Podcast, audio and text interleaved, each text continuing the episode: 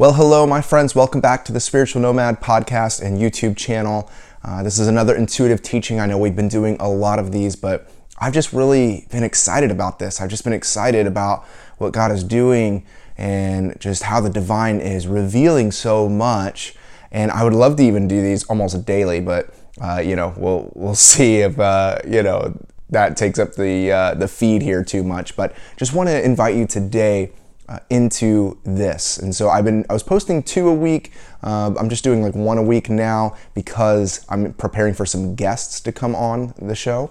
So um, don't want to get in too much of a two of these a week rhythm, if that makes sense. Anyways, let's read. Uh, today, Intuit, today's intuitive teaching comes from the teaching of Silvanus. Once again, a few weeks ago we did this teaching. So this is from the Nag Hammadi scriptures.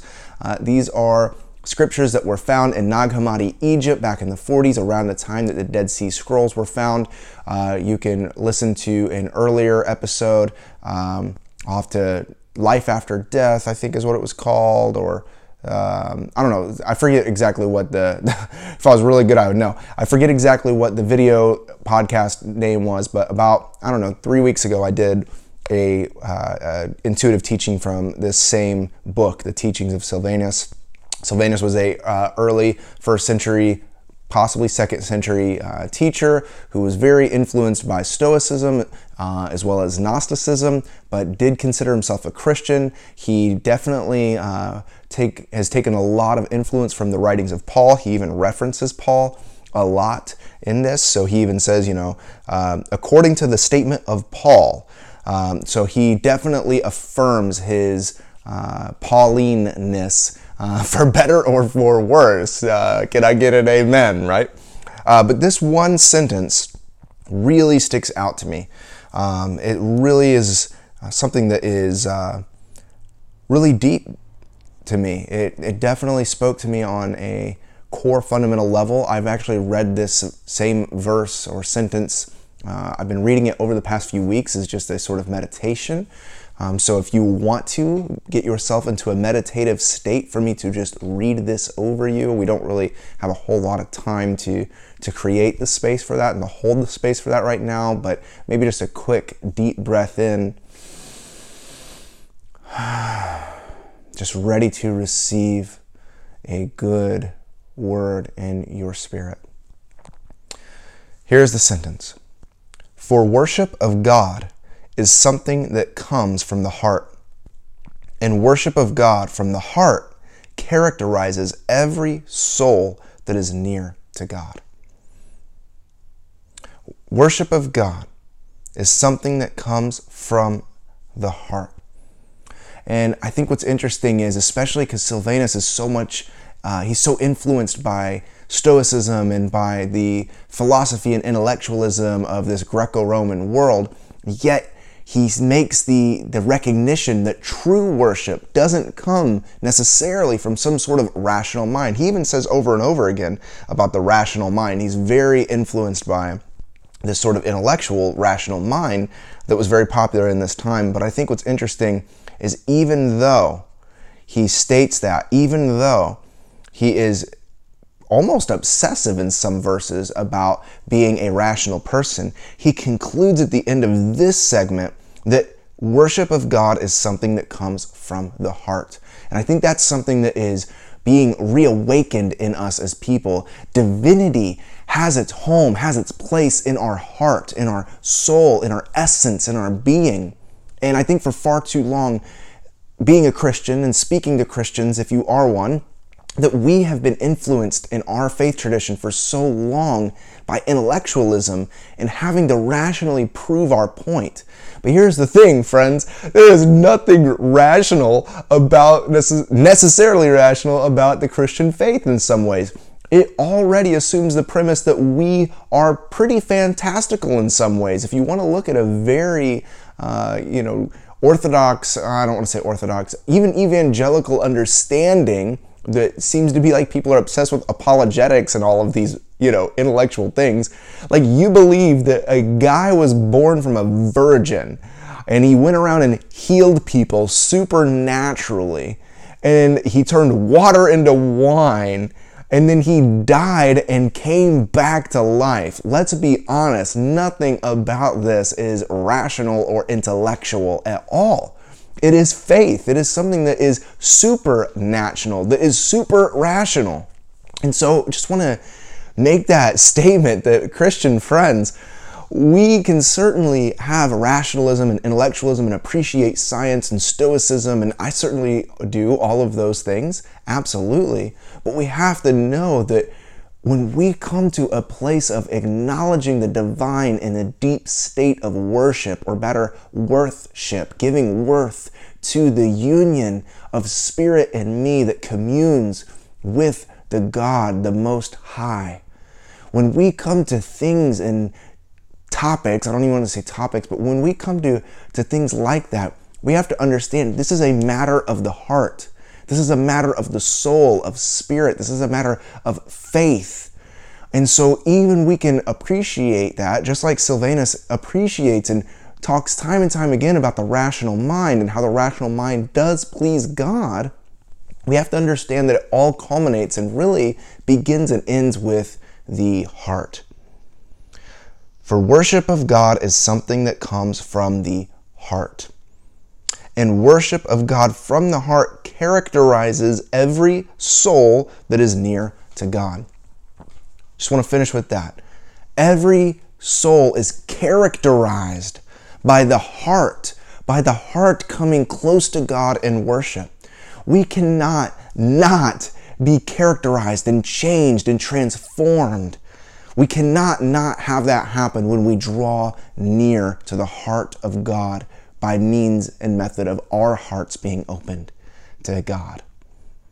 And so I want to submit to you today that the reason why we see so many folks who don't seem to be transformed beings, awakened beings, enlightened beings, or close to God, or people who have been reborn or born again or born from above, as Jesus would say. The reason that we don't see that is because oftentimes we are not highlighting the priority of our heart being drawn near to the divine by way of worship. And I don't just mean like singing songs, I mean like a constant sort of heart centric lifestyle a sort of rallying around the presence of the Holy Spirit, of the divine, of the great God, of whom, whomever and however you would like to, to qualify and classify that for your comfortability. Um, we have to understand that the centrality, the core being of who we are, is to enter into that state of honoring what Christ is in us worshiping that nature that God has given us and gives us to enable us to commune with Him. That is the way that we are transformed and we become characterized by that. We become characterized, become different, transformed people as we worship God from the heart. That that characterizes our soul. And so, if you want to enter into a different state of being, if you want to be a different character, the way that we do that is by means of drawing near to the divine in the heart space. And so I don't want to dismiss the rationality or the intellectualism by any means. I think scholarly things are good and needed and necessary. But if we can't rest into this presence that allows us to be characterized and transformed in the here and in the now, then all of that is frankly neither here nor there. And uh, it reminds me, I was with some friends having coffee, and we're talking about how this sort of new uh, wave of Christianity, this new wave of church is emerging. And we were talking, and one of the gentlemen uh, one of the gentlemen that was sitting with us, amazing guy, he he's still a little hung up on a little bit of like, uh, well, what qualifies it, right? Because he's like, well, we're, we're in this process of figuring out what these new Christians, what these new, what this new church that is emerging, what do they believe? And he's like, because you got to believe something, right? And I was like, well, I wanted to be gentle, but I was like, it isn't as much about what we as a tribe believe, but who we be. Because believe, believe is to who you live into be. That is what to believe is, is I am living out a sort of core being. So let's actually forget about what we believe. That's the result. That's the outcome. That is the, the thing that happens because of this place of being. And so I want to invite us actually into a place of being and allow our life to define what we believe. Because the reality is, when we just stick to intellectualism and rationality in Christianity, we have statements of belief, but we don't actually be and live into any of that. And so we actually believe things far different than what we believe on paper, if you will.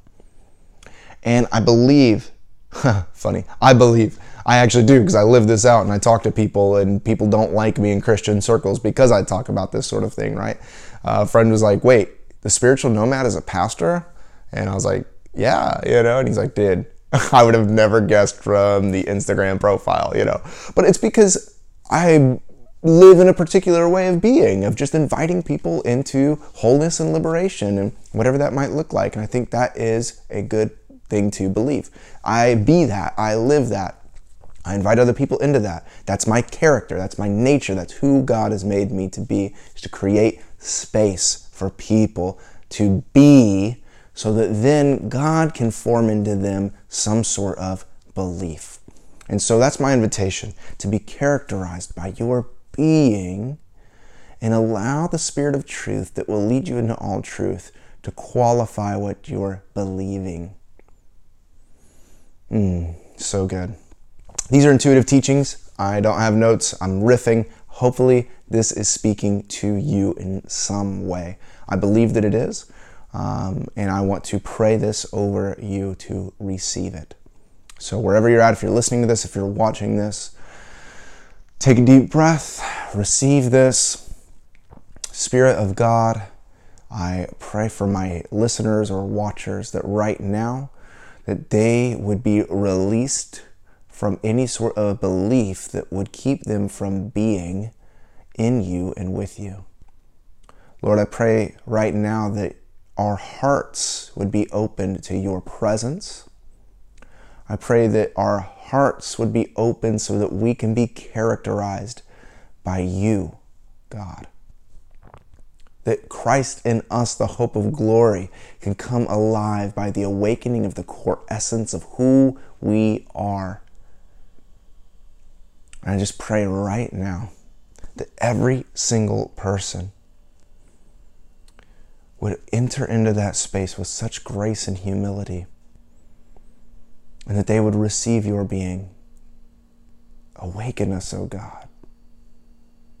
Allow us to be born from above today, God. Allow us to see you and to bring worship into our heart, to heal the places where that word might be a little triggering that we would just understand that that is a thing of worth. It's worship, worthship. And we give worthy honor to the divine that is in us. That's namaste. The divine in me recognizes the divine in you. And God, right now, we recognize the divine in us because Christ in us, the hope of glory, enabling us to be unified with you. We love you. We ask for more of your presence, Lord God. Amen.